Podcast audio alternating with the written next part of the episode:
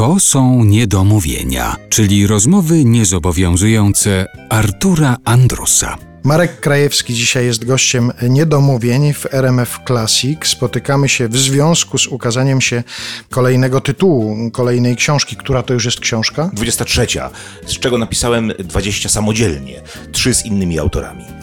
E, Miasto Szpiegów. Co możemy zdradzić, jeżeli chodzi o tę książkę? Bo wiadomo, że nie rozwiązanie sytuacji, ale pewne fakty jakieś możemy zdradzić. Na przykład do jakiego miasta się przenosi? Oczywiście, Popielski? to możemy powiedzieć. Edward Popielski jest współpracownikiem legendarnej polskiej dwójki, czyli polskiego wywiadu i kontrwywiadu wojskowego.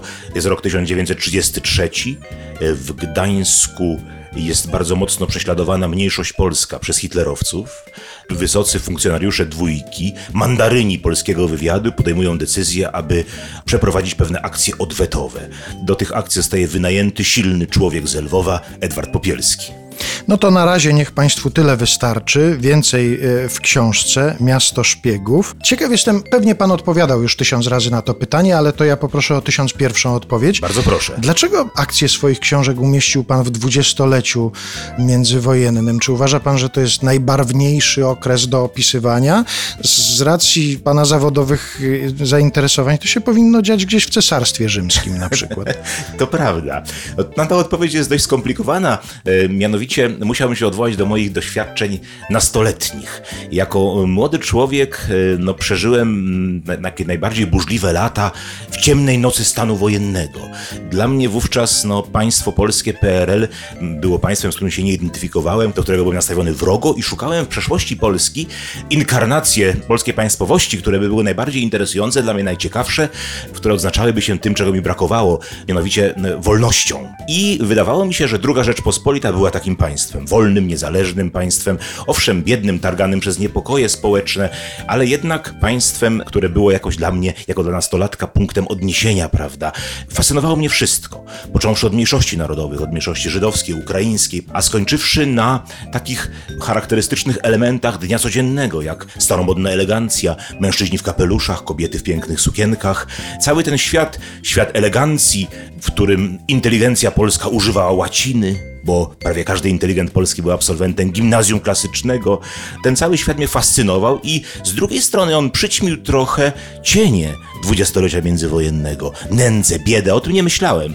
Dla mnie dwudziestolecie międzywojenne było sielanką i tak chyba jest do tej pory, choć już jako mężczyzna dojrzały, który przeczytał to i owo, zdaję sobie sprawę, że zarzut takiego jednostronnego traktowania tego okresu jest zarzutem poniekąd słusznym w odniesieniu do moich powieści. A nie interesuje Pana współczesny świat? Można przewidywać, że gdzieś za jakiś czas przeczytamy książki Marka Krajewskiego, które nie odnoszą się do tamtego czasu, tylko do tego, co się teraz obecnie dzieje? Zdecydowanie nie, nie interesuje mnie.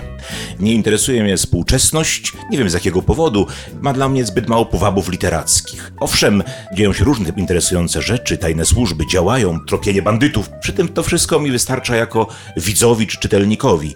Natomiast jako autor e, szukam innych powabów, nie lubię wulgarności, a proszę zobaczyć, że we współczesnych filmach czy książkach nie można się obyć bez e, łaciny kuchennej.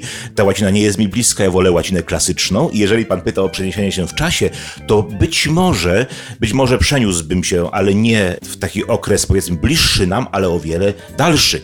Mianowicie Cesarstwo Rzymskie, a właściwie czasy, no koniec II wieku naszej ery, Marek Aureliusz, cesarz rzymski walczący na północnych rubieżach cesarstwa z barbarzyńcami, z Germanami, no i z protoplastami, powiedzmy pewnym uproszczeniu dzisiejszych Słowian.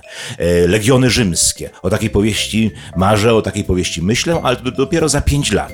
W tej chwili mam lat 55, e, zamierzam do 60 pisać wyłącznie o Edwardzie Popielskim i Eberhardzie Moku, o bohaterze drugiej mojej serii, tej wrocławskiej, a potem zobaczymy. Potem może przyjdzie czas na powieść starożytną, powieść osadzoną w starożytności, powieść legionową, militarną.